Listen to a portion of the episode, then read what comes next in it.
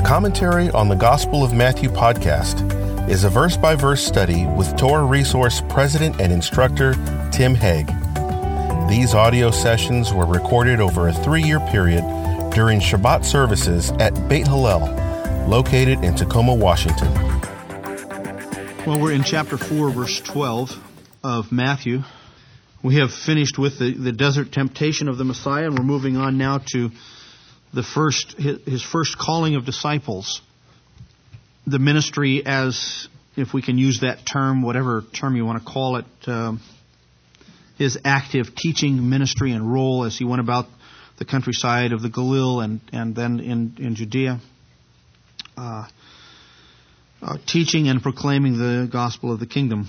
And the passage, the section that we're looking at, is uh, verses 12 through 17. Now, when Yeshua heard that Yochanan had been taken into custody, he withdrew into Galilee. And leaving Nazareth, he came and settled in Capernaum, which is by the sea in the region of Zebulun and Naphtali. This was to fulfill what was spoken through Isaiah the prophet. The land of Zebulun and the land of Naphtali by the way of the sea beyond the Jordan, Galilee of the Gentiles. The people who were sitting in darkness saw a great light, and those who were sitting in the land and shadow of death upon them a light dawned. From that time, Yeshua began to preach and say, Repent, for the kingdom of heaven is at hand. Now, as Yeshua was walking by the Sea of Galilee, he saw two brothers, Shimon, who was called Peter, and Andrew, his brother, casting a net into the sea, for they were fishermen. And he said to them, Follow me, and I will make you fishers of men. And immediately they left their nets and followed him. You have to believe that Matthew uh, thought he was writing to uh, some city folk because he says they were casting a net into the sea. And then he has to add, well, that's because they were fishermen. Like, oh, well, what, what else would they have been if they were casting a net into the sea? Doesn't that strike you as just slightly redundant? Is there any other reason why you cast a net into the sea?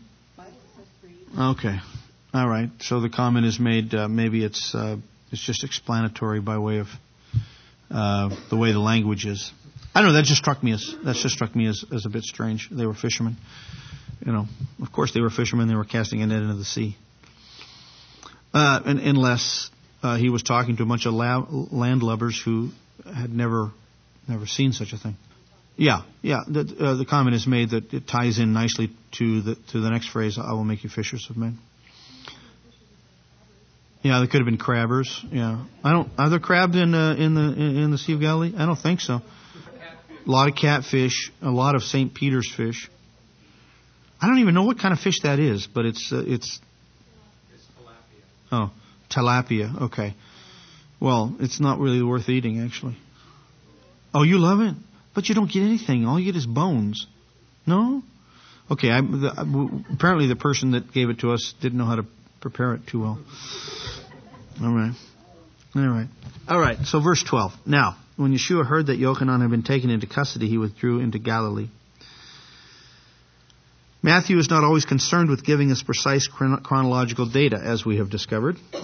As this narrative stands, it might appear that the news regarding Yochanan's imprisonment and Yeshua's return to the Galil came immediately after the desert temptation. Doesn't it sound like, okay, he's done being tempted, Satan leaves him, now he hears that Yochanan's uh, imprisoned and he leaves for the north, right? He leaves uh, the Judean area and goes north uh, to the to the Galilee. Well, in fact, the synoptics appear to imply that Yeshua's ministry began in the Galil. We don't have him saying anything really until he goes up north to, to Galilee. However, if we read John's gospel, it indicates that Yeshua had an active ministry in Judea at the same time as Yochanan HaMatbil, the, the baptizer before he, re- he returned north to the, Gal- the, to the Galil via Samaria. So John seems to have him teaching and, and, and, and doing some things in Judea before he returns and goes up to the Galilee, and then he comes back south from the Galilee to Judea when he finally is brought back to Jerusalem and, and when he uh, has his, his final time uh, and his final Passover and then his death. This being the case, we may question why the synoptics are silent about Yeshua's earliest months of the ministry. So you have to understand, we have skipped over some time here. And if we didn't have the Gospel of John, we wouldn't know that.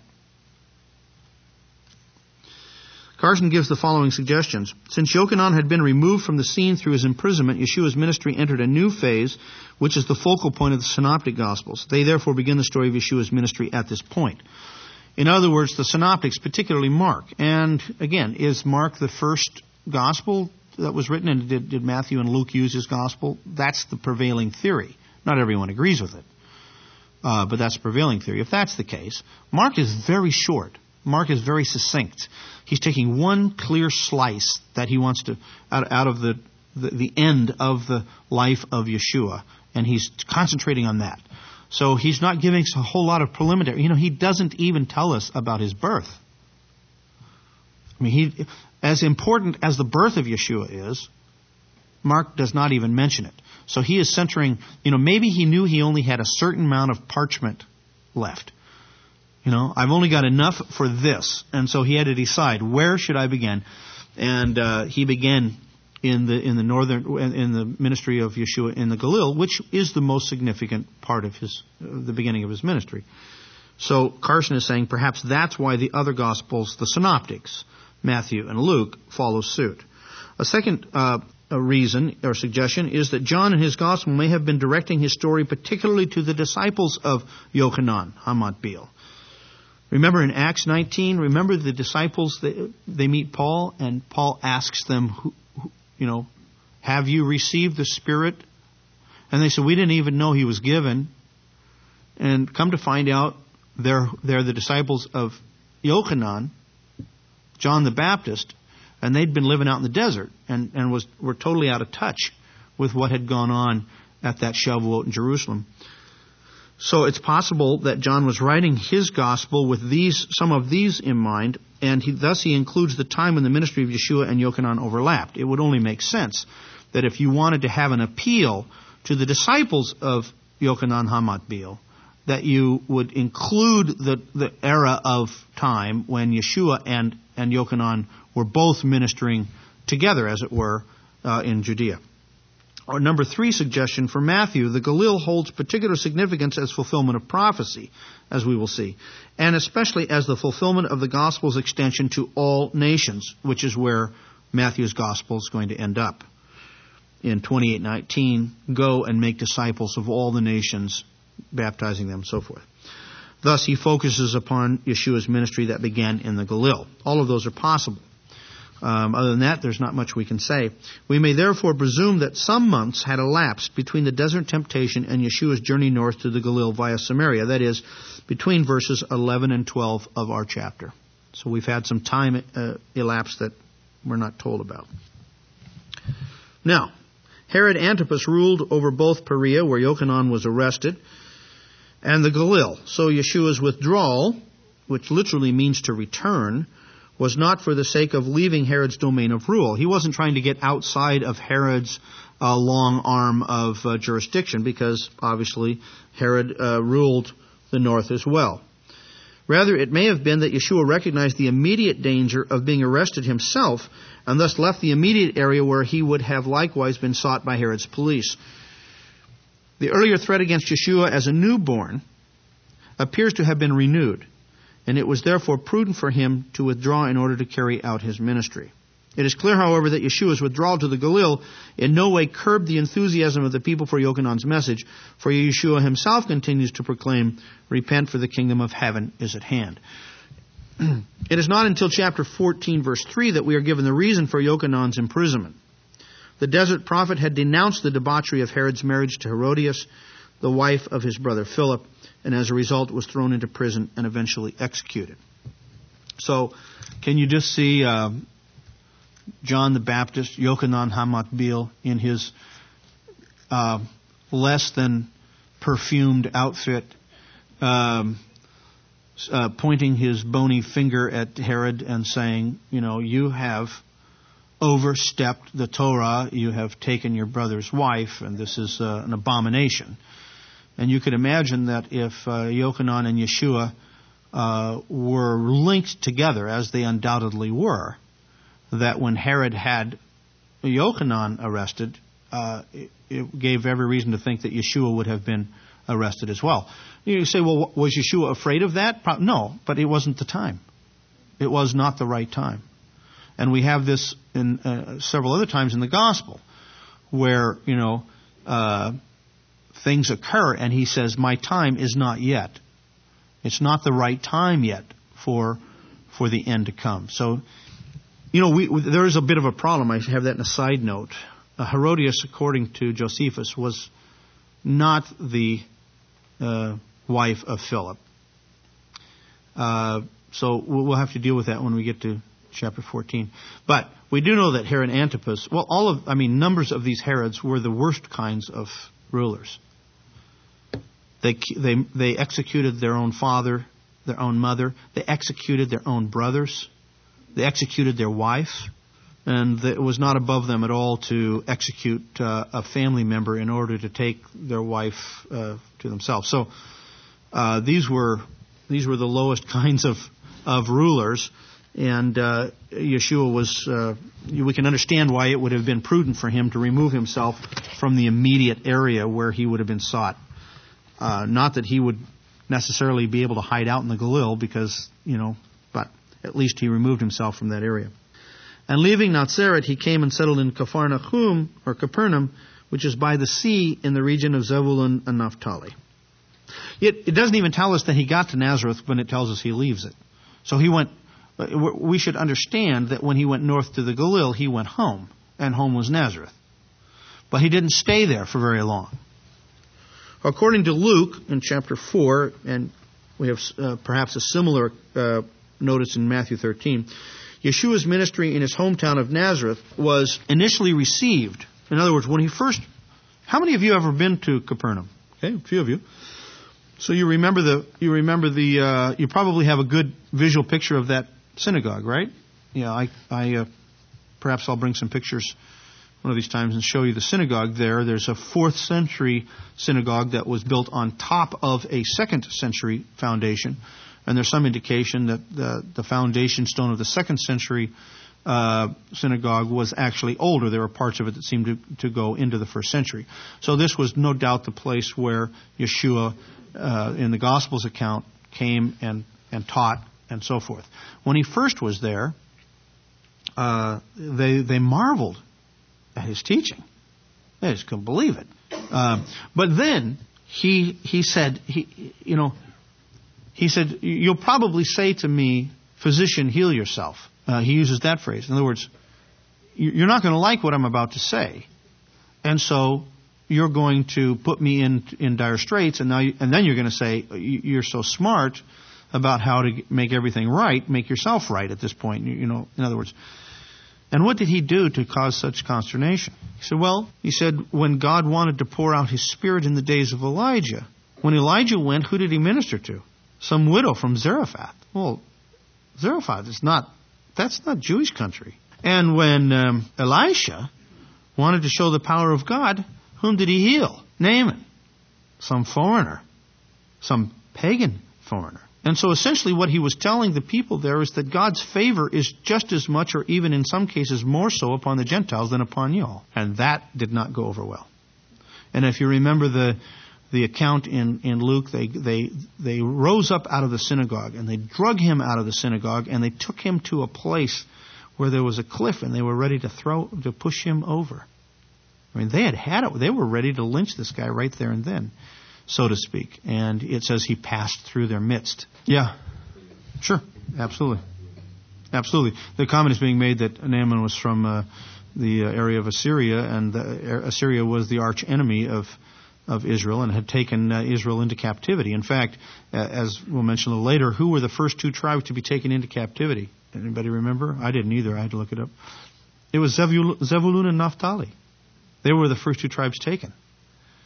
And here we are in the region of Zebulun and Naphtali. So they may have had a lingering hatred even more than the other tribes for Assyria. And so when uh, when Yeshua brings up Elisha's uh, the mercies of God that came through Elisha to Naaman, that was just probably more than they could handle. As I've said before, all the way through our gospel, we're going to have this theme, this undercurrent that's running all the way through of Yeshua's uh, uh perspective and approach to the Gentiles. He has the Gentiles in mind. Even though he is in his present work in the Gospels as we see his life. He is directing himself towards the lost house of Israel. He has the, the, the, Gentiles in mind. It is his perspective that ultimately all the nations of the earth would be blessed in Abraham's seed, of whom he was uh, the, the, fulfillment. And uh, we could, you could say, well, that's how Matthew writes it, because he's writing after the fact. Okay, fine, well and good. I still think what Matthew gives us is accurate, and that Yeshua had that in mind. Um, I would love to sit down with a few of my fellow teachers from various groups and study the book of Matthew with that in mind.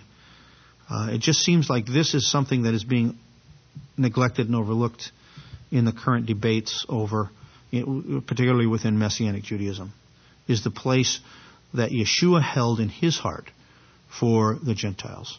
And I'm not saying that those who are uh, saying Messianic Judaism is only for Jews don't have a heart for Gentiles. I'm not saying that. But what I'm saying is, is that what, how does that heart for Gentiles work its way out?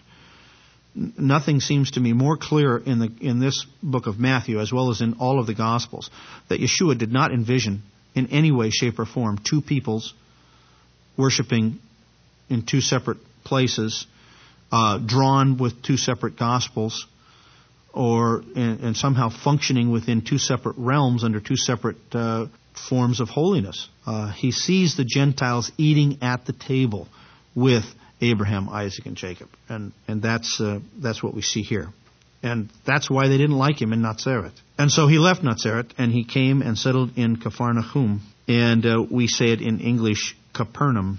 Capharnaum, what does that mean? Village of Nahum, or does it mean village of consolation? My studies uh, I couldn't find anything that clearly, without any doubt, linked it to Nahum. It's the, it is the popular approach, the village of Nahum. But is this Nahum the prophet or is it some other Nahum? I don't know. Nahum, of course, means consolation, so it could just as well be village of consolation. It's located on the northwest shore of the Kinneret, the Sea of Galilee. Became the base for Yeshua's ministry. According to Mark, uh, it is Yeshua's home. So even though Nazareth was his home as a boy growing up, when it came to his final uh, work as uh, an adult in his ministry, Capharnaum was the home base. It was a fishing village and thus demanded the presence of a tax collector's booth. Midrash Rabbah, Ecclesiastes 1.8, notes the presence of minim. Minim is the word that the rabbis use for uh, heretics or for dissidences. And sometimes it could mean believers in Yeshua. And in this case, it does. If you want a very interesting read, if you have Midrash Rabbah, read this passage. Um, it talks about numbers of occurrences where famous rabbis were confronted by minim and their responses, and it's it's quite interesting. But the very fact that it lists minim in Capharnaum, even though this is late, um, may indicate that there was a, a growing gathering of followers of Yeshua in that place. The ancient village is known in the Arabic as Telhum. Probably Hum is related to Nahum, where the ruins of a synagogue dating to the second century, as I've said, have been unearthed. Peter's house is traditionally located a mere stone's throw from the synagogue. I try to remember, uh, would you say 30 yards? 50 yards? Yeah. Maybe, maybe 30 yards? 35 yards? 50? Okay. Yeah. Right. Right, if that's the right spot. Right. Um, it, now, you know, the, the, the, if you've been there, some of you haven't, obviously, but when you see Peter's house, P- Peter's house became, according to tradition, a meeting place for Christians. And as a result, there have been several churches throughout the centuries built at that place. And the, um, the Catholic Church actually owns that, don't they? Owns that whole area. Right. And then they built this church over the top of it that when you first look at it, in my mind, the first thing I thought was spider. Because there, there, there are ruins underneath, the, the, the, digs of the house itself, Peter's house. And uh, the, the, the last church that was uncovered, you know, it, it's built in the round, typical of churches uh, in the 6th, 7th century. And so you see all of that underneath, and they didn't want to disturb that but because to the Roman Catholic Church it's such a holy site, they wanted to have a church that actually met there. They built this modern monstrosity on, on what appears to be kind of arching uh, beams large beams, so it's kind of arching over the top, so you can still look underneath and see the ruins and uh, of of the ancient house. And here you are, you come into Nahum and you see the synagogue with the pillars and, and all of the old stoneware and I mean everything is ancient. And you look over here and you've got this thing that looks like it was built in the 80s or I don't know when. It's just terrible. I don't know what color is it. it pinkish, concrete. Yeah, it, it's ugly. It's just flat ugly. Yeah, and I, I suppose the Israeli Antiquity Authority didn't have anything to say about it. You know, if they had, they probably would have. Why didn't they just build it out of Jerusalem stone and make it look old? I mean, that at least would have blended in with the. But yeah, okay. Well, yeah. Okay, you're right. Yeah, it had to be right over the site in order to get the blessing that you're supposed to get. Yeah, right, right, exactly. Yeah, the comments being made that the at at Nahum it was it was well known as uh, they had olive presses there, and when you go into the the tourist area now, you'll see large basalt uh, stone olive presses. It's it's uh, it's pretty impressive. So when Yeshua said it'd be better to that uh, someone have a millstone around their neck than that one of these little ones should perish, he probably was just pointing. And the same thing may be said of some of his other words that are were spoken in that synagogue in Nahum, where he talked about himself as the bread of life. And uh, above the lintel of the uh, synagogue, there's in, in, on one of them there's the the uh, sign of the Ten Commandments, and neck and on each side, if I remember correctly, I have to look and see. But either that one or the other door, there are shocks of wheat, and it's possible that he said, "I'm the the bread of life," you know that kind of thing. So I, there, there's a lot of uh, things that come alive when you listen to his words in that setting. Ultimately, of course, the location of the village on the shores of the Kinneret link it to Matthew's use of the Isaiah prophecy that follows. Matthew is using Gezerah Shavah. Gezerah Shavah literally means a stringing of pearls or a stringing of things together. What, what was typical of the rabbis is that they would, if they found verses that had the same words in them, they would gather those verses together and link them. So uh, Matthew is is linking us to Isaiah 9, 1 and 2.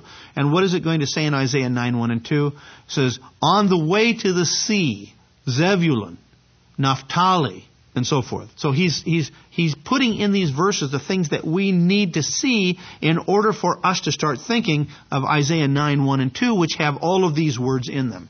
This was to fulfill what was spoken through Isaiah the prophet, the land of Zebulun and the land of Naphtali, by the way of the sea, beyond the Jordan, Galilee of the Gentiles.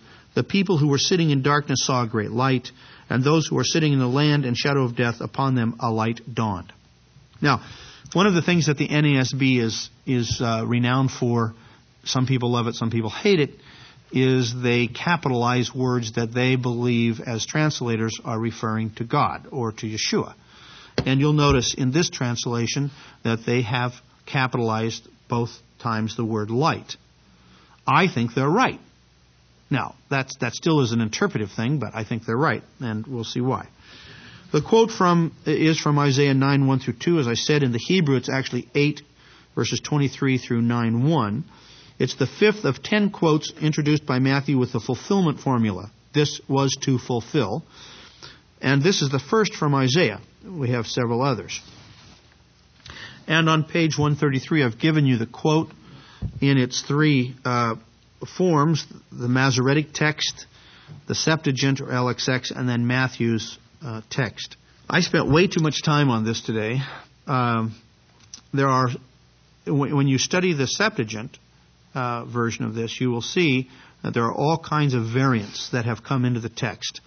My suspicions are that scribes of the Septuagint text in the later centuries, say 3rd, 4th, 5th, 6th century, were influenced by Matthew, and that they that they had a tendency to to to try to conform the Greek translation of Isaiah 9, 1 through 2 to be in line with what Matthew, what they knew of Matthew.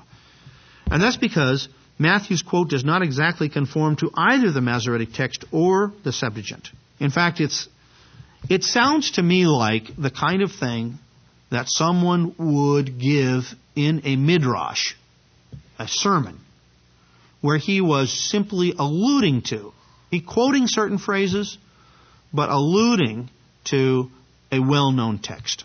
Remember, Isaiah 9 is a huge messianic text, right? Because you have 9 5 or 9 6 in the, in the English. His name shall be called Wonderful Counselor, right? Mighty God, Father of Eternity, Prince of Peace. These are all uh, strongly messianic terms. So for Matthew to have, know, he's quoting the beginning of this chapter. And what is the beginning of this chapter? Is essentially, if you look at the context, Zebulun and Naphtali were the first tribes to be taken away by Assyria. And what Isaiah is saying, you're going to be the first tribes that are going to be blessed. In the same way that God has, has punished you in, many times over, He's going to bless you. If He started by punishing Naphtali and, and Zebulun, He will start by blessing them first. And He said, you know, even though in the past you've been in distress and so forth and so on, now the glory of light is going to shine upon you. And how is that going to happen? Well, then the following verses tell us government will be on his shoulders.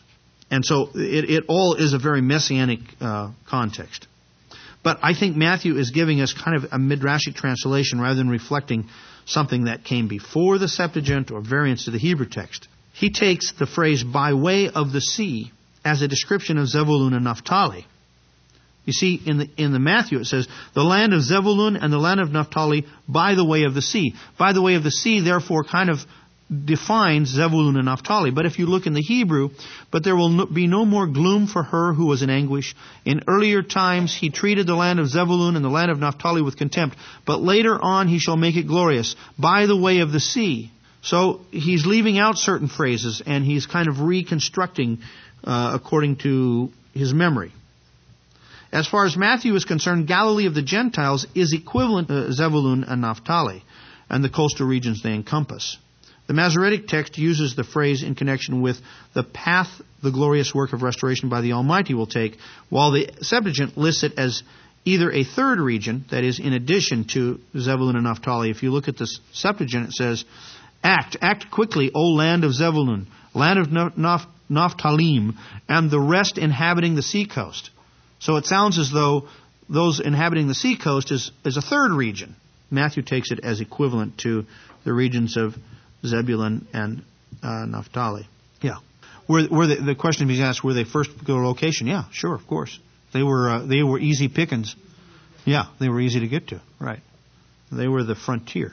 Uh, on the other side of the Jordan connects to Yochanan's ministry in Perea, right, where he was, uh, where he was baptizing. So if we have Yeshua uh, on the other side of the Jordan, and now we have him in the Galil, we have Isaiah's. Uh, can you see what Matthew's saying here? He's going, this is this is Isaiah's prophecy. He's in the he's in the Galil, the place where the Gentiles are. That's the region of, of Zebulun and Naphtali. He's come from the other side of the Jordan, right? He starts with his baptism on the other side of the Jordan. This all fits. All of these phrases are then put together by Matthew to see how they fit with uh, Isaiah's prophecy. The fact that Matthew uses the Septuagint spelling for Naphtali, he puts an, a mem at the end, Naphthalim. It sounds like giants. yeah the Nephilim. It's slightly different, but uh, shows some dependence upon the Septuagint. There are other few changes. I give, I lift those to you, uh, list those for you. Nothing of great consequence. But there is little doubt that Matthew has given a midrashic rendering of the text in order to make his point. But his quote is not a misquote, but simply emphasizes the parts of the Isaiah text that are most germane to historian purpose. Moreover, it does not do any con- uh, violation to the context as a whole the way that Matthew quotes it fits what Isaiah is saying. So he's not, he may be paraphrasing to a certain extent at some points, but he's not misquoting at all. It may be that Matthew brings this quote into his gospel in order to counter an already known argument by Yeshua's detractors that, quote, no prophet is to arise from the Galilee. Right? His detractors said, look, go search anywhere you want. It never says that there's going to be a prophet that arises from, from the Galilee. Can any good thing come out of Nazareth? Of course not. This teaching is one of the 218 audio sessions found in the five volume teaching series titled A Commentary on the Gospel of Matthew by Tim Hegg from Torah Resource. This product is the fruit of over three years of studying and teaching through the Gospel of Matthew, verse by verse, and from a messianic perspective. The five volume set is available in softcover book or digitally as PDF files. To order your copy today, visit torahresource.com.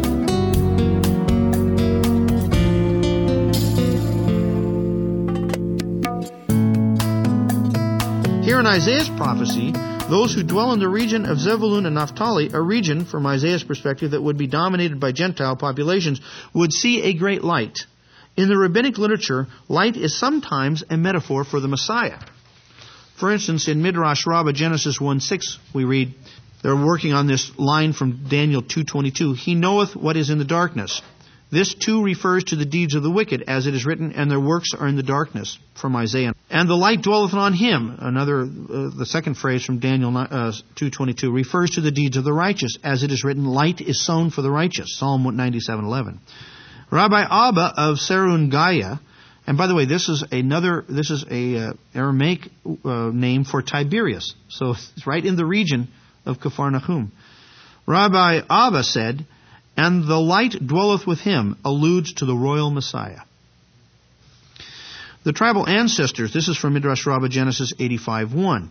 The tribal ancestors were engaged in selling Joseph. Jacob was taken up with his sackcloth and fasting, and Judah was busy taking a wife, while the Holy One, blessed be He, was creating the light of Messiah.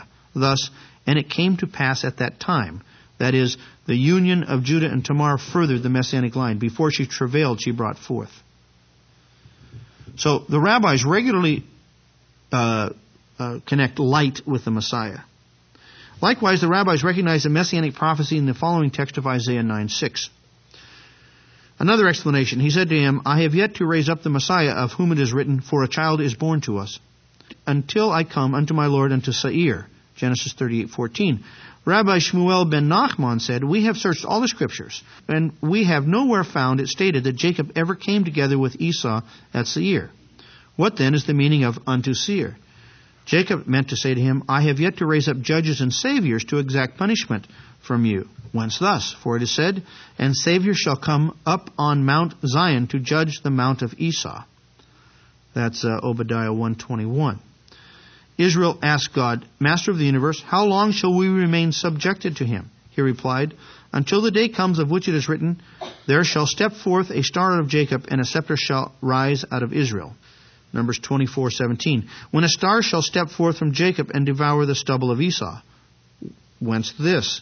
For it is said, And the house of Jacob shall be a fire, and the house of Joseph, Joseph, a flame, and the house of Esau for stubble, and they shall kindle in them and devour them, and there shall not be any remaining in the house of Esau. Obadiah 1.18. God said, At that time I will cause my kingdom to shine forth, and I will reign over them, as it is said, and Savior shall come up on the Mount Zion to judge the Mount of Esau, and the kingdom shall be the Lord's. So here you have not only the uh, rising of the or the shining forth of the light, but you see that in Isaiah 9:5 they're saying, "I have yet to raise up the Messiah, as it is written, for a child is born to us." So they did see Isaiah 9:5 as a messianic prophecy, and the whole idea of a light shining in the darkness that is in the first two verses of Isaiah 9 um, are messianic. Is that too? Do you get that? You understand that? Thus, an early understanding of the Isaiah 9 text indicates that it was viewed as a messianic prophecy, and it is beyond doubt that Matthew understood the light of Isaiah 9 1 through 2 as referring to the Messiah. When he says, The land of Zebulun and the land of Naphtali by way of the sea, beyond the Jordan, Galilee of the Gentiles, the people who were sitting in darkness saw a great light. What was the light that they saw? It was Yeshua. Moreover, the fact that Yeshua's ministry encompassed the regions of Zebulun and Naphtali gave a further link to the manner in which he saw Isaiah's prophecies fulfilled in Yeshua. It is also of interest that Zebulun, Zebulun and Naphtali were the first to be taken into exile, as I've said. And thus it was fitting that the light of redemption should first be seen in these regions. But it is the phrase Galilee of Gentiles that is perhaps the most important to Matthew. While Galilee was in ancient times populated by a majority of non Jews, and may still have had a large non Jewish population in the time of Yeshua, there is plenty of evidence to show a strong Jewish population there. In other words, if Yeshua is going to the Galilee, and the Galilee is pretty much populated by Gentiles, then what is to be made of his, his admonition to his disciples? Don't go to the Gentiles, go to the lost house of Israel. I mean, that, that was the first question that came to me. But uh, after more uh, searching, it was clear that there was a strong Jewish population there in the first century. Moreover, while there were surely regional rivalries, and while Galilee may have remained under the pejorative connotation of being inferior in terms of community, piety, and halakha, we should resist the notion that regional communities were monolithic in their religious and halakhic perspectives. Let, us face it, the Galil was not highly favored. You know, it's like what Tacomans say about Seattle and what Seattle says about Tacoma, right? I mean, can any good thing come out of Seattle and Tacoma thinks uh, that's what we think, and Seattle thinks that Tacoma's uh, that we're all country bumpkins down here and we just we just live a low life. Um, so there there are regional rivalries, no doubt about it. Um, but and and I, I, give you one reference in the Yerushalmi that basically says the same thing. You know that you don't trust people in the Galil; they don't know the Torah. They're going to you know so forth and so on. The fa- but the, the fact that, that the following the destruction of the temple in 70, many of the Pharisaic leaders retreated to the north, right? In fact, where, where, did, uh, where was it prophesied that the Sanhedrin would be reconstituted? In Tiberias. Why? Well, that's because that's the last place that a bona fide Sanhedrin met. And that's in the Galil. So, I mean, the idea that, that, that there wasn't a strong Jewish and even a strong religious Jewish presence in the, in the Galil just isn't right. Uh, since they were warmly received, would indicate that a substantial and religious Jewish population existed there. But what we can see is that Matthew has the end of the story in mind as he writes the beginning. While Yeshua had declared that his mission was specifically to the lost sheep of Israel, he nonetheless always envisioned the ingathering of the Gentiles as promised in the Abrahamic covenant. As such, throughout his ministry, he gives strong portents of the ultimate goal that all mankind should see and come to the light. For Matthew, this is a central theme, even if its reality does not occur until after the passion and ascension of the Messiah. The point is that Yeshua, as presented by Matthew as the promised Redeemer, is attentive not only to the manner in which he would draw Israel to himself, but also how the Gentiles would be gathered into the people of Israel in accordance with the prophetic promises.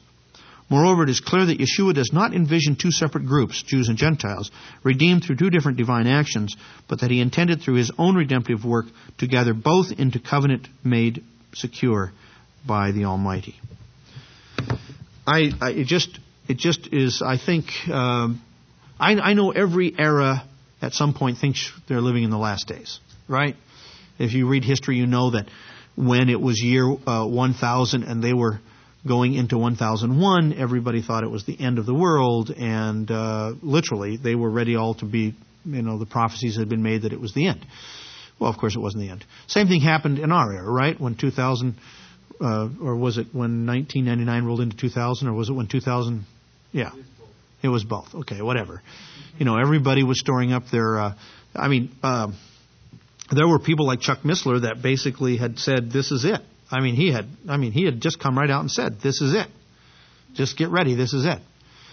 And uh, you know, any of us who had had even a uh, modicum of, pro, of computer programming knew full well that you can take a clock and change it on your computer. So, you know, if you thought your computer was going to crash, you just told the computer that it was really 1999 and didn't know any different. It was stupid.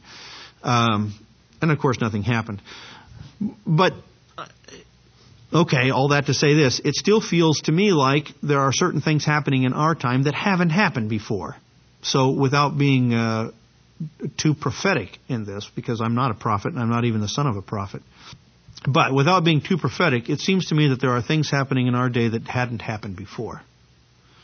And the primary one is that you have a return of the Jews to the land in a way that has not happened before, since the time they were driven out in the, in the early centuries it still amazes me that Israel, this little piece of real estate, I mean, when you look at that postage stamp nation on a globe or on a world map, you, th- you have to think to yourself, why in the world is everyone so concerned with that piece of real estate?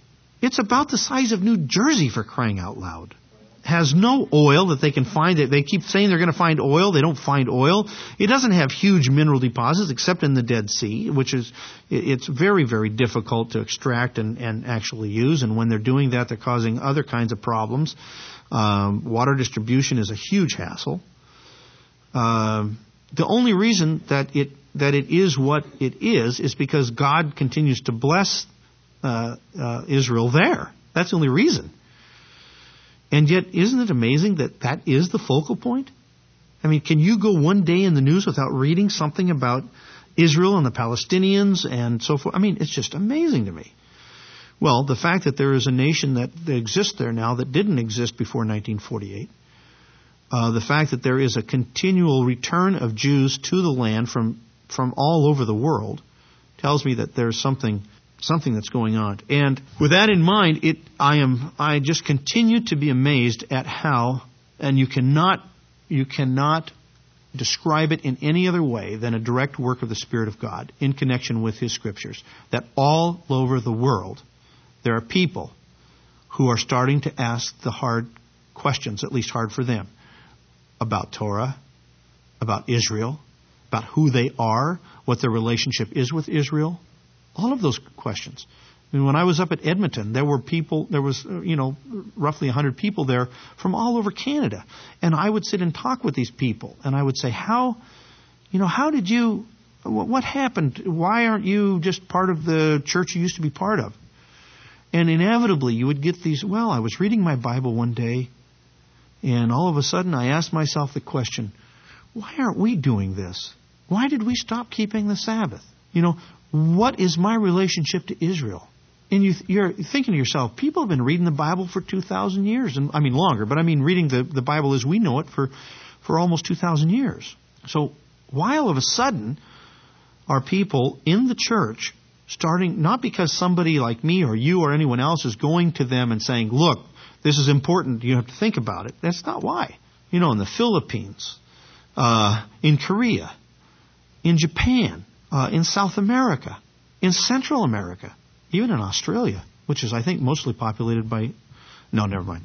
Uh, um, it's um, it's just amazing to me. It's just absolutely amazing to me, and it, it, it has to tell. It tells me something. I think that there's a preparation for the ingathering, for the final ingathering of Gentiles, and and and I think that the message of the gospel, repent, the kingdom of heaven is at hand, is just as relevant today as ever. So, from that time on, Yeshua began to preach and say, Repent, for the kingdom of heaven is at hand. So, uh, I can just summarize this. Yeshua's message is no different than Yochanan's. It's exactly, the, it's word for word the same message. And, and, and Matthew is telling us that even though Yochanan is now imprisoned, the message hasn't changed, even in the lips of our Master. He says, preach and say. From that time on, Yeshua began to preach and say. Well, preach is, is a word in the Greek which means to herald, to, to cry out and say. It's not two different things. It's just the way that the Hebrew would, would, would talk about direct discourse. And what did he say? Repent, for the kingdom of heaven is at hand. It was a call for repentance in light of the coming kingdom of heaven. What is repentance?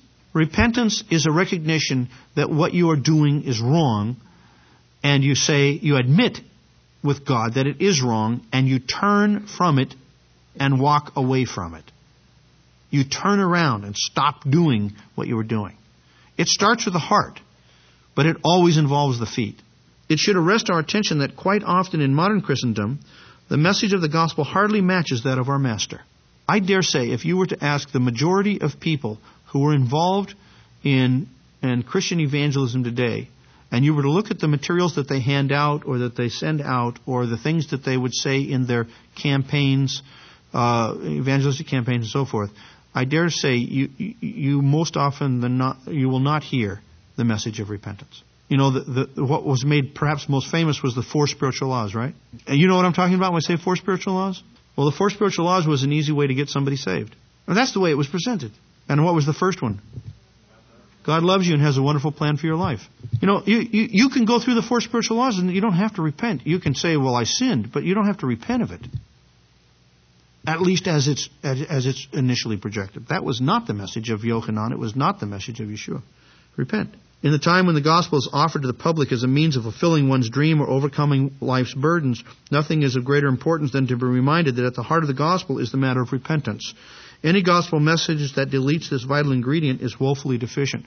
You know, we think that if, and that's because I think, again, I'm talking about it general in modern Christendom, we have so f- been so far removed from a sense of God's sovereignty and His ability to do all of His holy will on earth and in heaven. And we somehow think that it is our obligation to sell the gospel. And once we come to the point where we say it's our obligation to sell the gospel, we have to come up with a good sales pitch. You know, most of the sales advertising, you know, if they're selling a car, they don't say, um, uh, brand new 2006 Lexus, it's a lemon right? I mean, they, they, you don't sell any cars that way.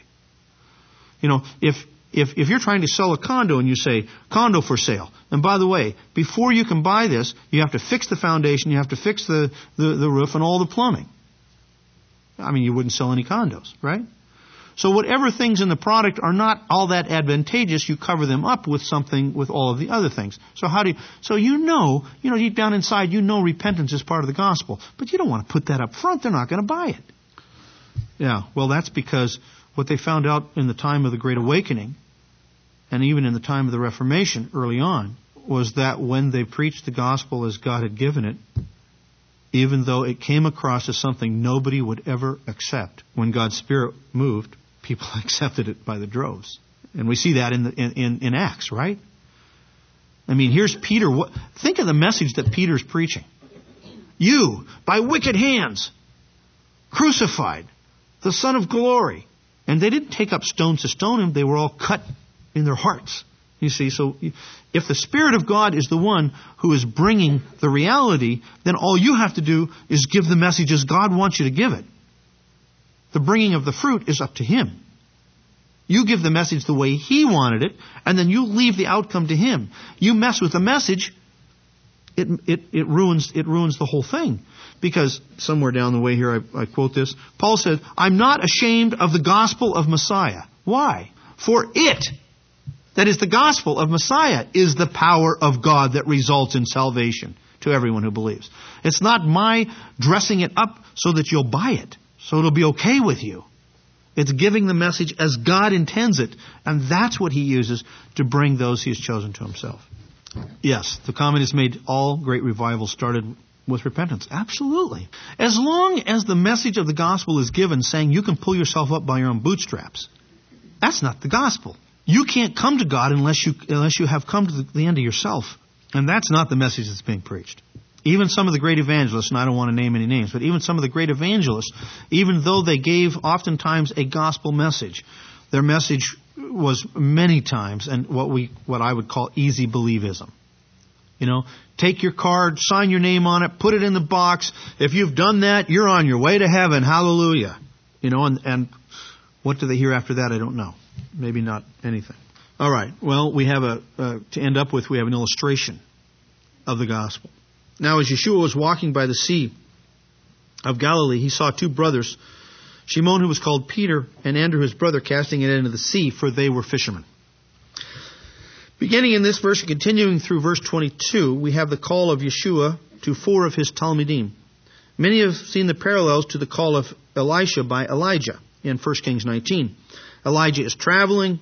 He finds Elisha plowing with oxen. He puts his mantle upon Elisha as a sign of the prophetic call. And Elisha responds with a request to say farewell to his father and mother. And then he would follow him, exact same terms that we have in the Gospels. And finally, Elisha follows or becomes a disciple of Elijah. While the parallels are obvious, there is one important difference. Elijah gives permission for Elisha to say farewells, while Yeshua, in at least one instance, tells one disciple to follow me and leave the dead to bury their own dead. That's really been a stumbling block for some people. I mean, doesn't the Torah tell you that you're supposed to honor your father and mother, and isn't one of the things that you do when you honor your father and mother, at least one of the last things you do is give them a proper burial? Well, we'll talk about that when we when we come there in chapter 8. Well, there are other explanations to Yeshua's words at this point. It seems warranted to say that Yeshua's demands for discipleship were heightened in the light of the kingdom of heaven that was quickly approaching. The urgency of the coming kingdom required equal urgency for in, undivided loyalty among Yeshua's disciples. And I, you know, desperate times call for desperate measures. Maybe that's a little overstated, but I think the same thing is true in our time. You know, I I was talking with somebody today, and um, he basically is a, a strong believer in the Lord. His wife's strong believer in the Lord. Raised their kids in the church. The kids are just off doing their own thing. I got an email yesterday from a homeschooling mom um, asking that uh, that question that is so often asked of me. I wonder why. Uh, about whether there's such a thing as free will or not. And, um, and and the reason she was concerned was because she's homeschooling mom. She's in a homeschooling co-op, and I don't even know what region of the country this is. Not around here. Um, and she said, out of the five families in the co-op, the other four families, all of their kids, all of them are rebellious. One of them has declared himself homosexual. One family has one of their daughters is now pregnant out of wedlock. They're all homeschooling families. And you're thinking, you know, okay, we're in desperate times. We are in desperate times. We have been lulled to sleep because uh, our society has moved so quickly down the path of unrighteousness that we don't really have a mark anymore, a watermark to, uh, you know, to measure ourselves with. So I think the same thing is true here, is that, that, that discipleship in our times is going to require a far greater commitment in some ways than it did, you know, 100 years ago. And we're going to have to say no to things that, that we otherwise might not have to say no to. We're going to have to have a determination that is stronger, perhaps, in some areas. And I think that's what, what, what we see. It is interesting that Yeshua chooses his disciples in apparent distinction from the rabbinic dictum of, of Avot 1.6. Yehoshua ben uh, Parachia says, Choose a teacher for yourself and get yourself a fellow disciple and give everybody the benefit of the doubt. So, what, from, a, from a rabbi standpoint, what is a young man supposed to do? Choose a master. In our case, in Yeshua's case, it's opposite.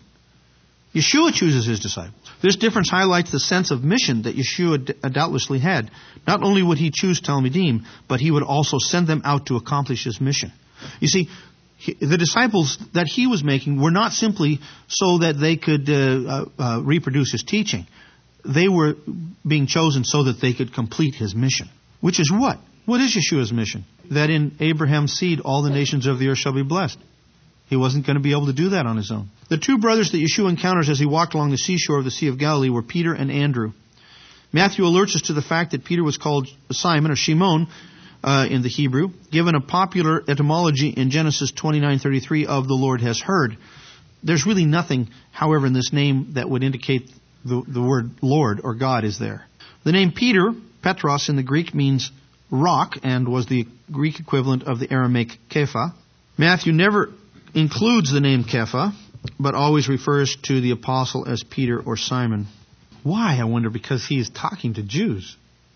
You would think that Matthew would use Kepha. Of course, maybe Shimon was sufficient as the Hebrew name. Why would why would uh, Shimon have had a Greek name, Petros? Well, it's nothing different than the, than our times, where a Jewish person, you know, uh, maybe his name is uh, Matityahu. So when he goes to uh, you know, Simon and Schuster and and uh, you know asks for a job, you know, they say, "What's your name?" Well, he doesn't want to say Matityahu because nobody can pronounce that. So he says it's Tom, you know, or something. You know, he takes he takes a name that uh, that would be normal within the culture. Same thing here. Yeah, Andrew the same way. We don't even know what a- Andrew's Hebrew name was. He does not figure insignificantly to the gospel narratives.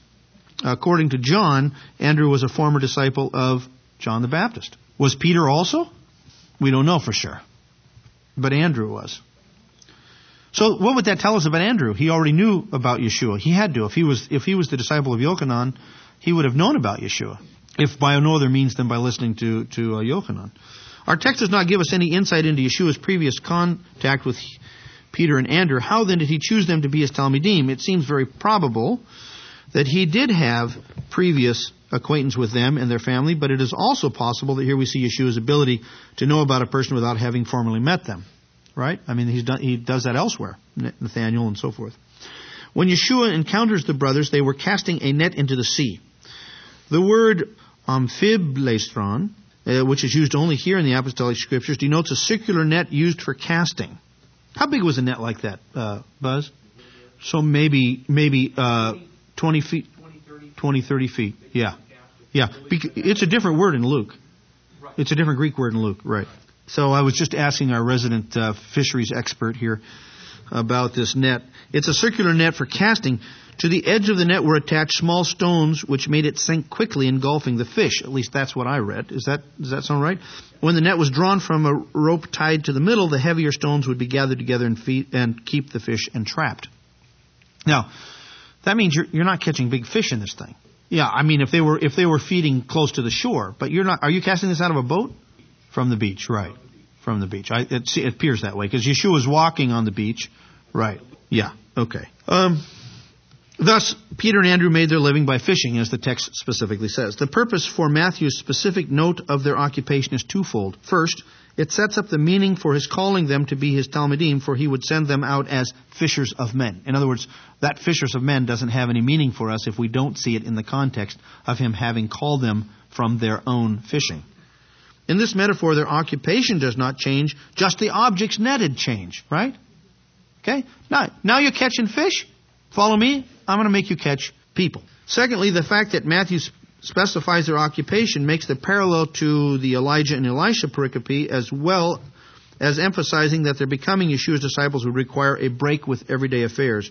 It would be costly in more ways than one to become a disciple of the Master. I think all of us have at times um, had to make those challenging uh, choices with regard to careers, and being a disciple of Yeshua always comes into that. At least it should. You know, where do we meet? What is our community? How how will my spiritual life uh, be impacted by what I'm about to, what job I'm going to take, and so forth and so on. And he said to them, "Follow me, and I will make you fishers of men." The first thing that arrests our attention is the fact that the master is not giving the two brothers an invitation. Do you notice he doesn't say, "Would you like to follow me, and I'll make you fishers of men"? His words are given as an unconditional command.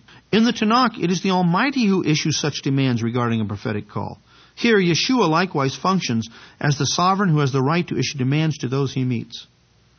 We may presume that Peter and Andrew were well acquainted with Yeshua, certainly so on Andrew's part, since he was a disciple of Yochanan, for their response of obedience was positive and immediate. It wouldn't be wise to just take somebody you didn't know and say, Yeah, sure, I'll drop everything I have and follow you. That wouldn't be wisdom. Unless we could say maybe that the Spirit of God did some special work in them at that time and gave them an understanding too. But all things considered, they must have known who he was and what his message was. The demand of the Master involved two aspects following him, by which is meant to become his disciple and thus to emulate him both in life and teaching. And two, to be prepared for a mission of proclaiming the gospel of the kingdom by which they would gather in those who were called. The order of the twofold aspect of discipleship is obviously important. They could not fulfill the mission of being fishers of men until they had sufficiently understood the message of Yeshua and were able to give it to others. And such an understanding could not be entirely gleaned simply by hearing the words of the Master. Here's where we fail in our Western society. We think that if a person, whoever it is, sits in enough classes, they're ready. They're not ready. They're not ready until they live out what they're learning. It was in the course of life and in the manner in which Yeshua demonstrated the gospel through his works and interaction with others that the disciples would be able to see the gospel unfettered by decades of traditions that had, in many cases, shielded its light from the eyes of Israel. We should also note that the metaphor our master uses of being fishers of men is not something that was a well used metaphor. I could not find any parallel in any rabbinic literature. Now, I'm saying it's not there, because I only have limited ability to scour the, the rabbinic literature, but I couldn't find anything. But it fit the situation of Peter and Andrew perfectly, for they were well aware of what fishing entailed. But it is important for us to recognize that, that the fishing they were doing was with a net, not with hook and bait. The giving of the good news of the kingdom was not a snaring of men into something they otherwise would have avoided. You know? Like, bait the hook, get them in, and then tell them, oh, by the way, you can't do this, you can't do this, you can't do this, you can't do this, you can't do this. It was not baiting the hook to make the gospel appear appealing when in reality it had a pointed barb at its core. Rather, in the metaphor of fishing for men, the gospel itself was the net by which God would gather those he had chosen into his family. This is affirmed later by Paul when he wrote regarding the gospel, as I already quoted uh, Romans 1.16. You see, the gospel, as it is presented in the gospels, Matthew, Mark, Luke, and John, as well as in the book of Acts and throughout the epistles, whenever it is presented, is predicated upon God's sovereignty. I'm sorry to continue to pound on that, but that's the reality of it. You don't go giving the gospel in some kind of tricking, tricking way to try to get as many people in as you can, and the better salesman is the better evangelist. That's not the way it works. The gospel is here the metaphor of a net. The net goes out and gathers all those who are in the place that, uh, that the net falls. And what is the net? It is the gospel. It doesn't have any bait on it. It gathers in those whom God has chosen. It is the work of the Spirit in connection with the proclamation of the gospel that brings about repentance toward God and faith in Yeshua the Messiah. The giving of the gospel, then, as pictured in the metaphor of fishing, is not one of enticement, but of the sovereign power of God, whereby, through the gospel itself, those who are chosen are drawn to faith and rescued. And if you have that perspective of the gospel, it changes the way that you present the gospel. You are not afraid to present the gospel in its purest form. Sure, you're doing it with love. Sure, you're doing it with gentleness. Absolutely, you're, you're, you're gaining the ability to speak to somebody before you, before you speak to them, if at all possible. All of those things, of course. We persuade men, Paul said. There's nothing wrong with that. But it, what fueled the Reformation, what fueled uh, the Great Awakening, and you can read this in, in Jonathan Edwards' uh, works, uh, what fueled these was a recognition that God is going to have a group of people that no one can number. He has determined to do that. That has already been settled. Now, what, what, what part do we play in that then? He has chosen us to be those to take the good news. And through the giving of the good news, he would draw those who were his unto himself. Our success is guaranteed, not because of the way that we present the gospel, but because of the, what he has done. And that gives power and it gives perseverance. You can read the biographies of Adoniram Judson and William Carey and Jonathan Edwards and, and Hudson Taylor and so forth and so on. You can read the, the biographies of these men and women who were the pioneers in quote unquote modern missions, and every one of them to a last one believed this. And it was that which caused them to maintain through thick and thin. So, you know, look, you know, when, when um, Adoniram Judson came home after 10 years, was it China? Yeah, okay, China uh, when he came home, home the first time after 10 years, he had not one quote unquote convert. Not one. You take a modern mission board and a missionary comes home after 10 years on the field without one convert, he's probably not going to go back. But Adoniram Judson didn't, that wasn't his, that wasn't his thing. That was God's work. His work was simply to plant the seed, just to give the gospel in its purity. And I think the, the, a good metaphor for that is what we see in the casting of the net.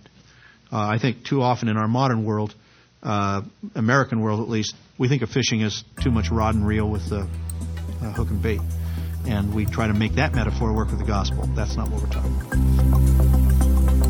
You've been listening to the Commentary on the Gospel of Matthew podcast with Torah Resource President and Instructor Tim Hegg. If you like this teaching and want to hear more, please visit us at TorahResource.com. Join us again next week as Tim takes us through another verse by verse lesson in the Gospel of Matthew.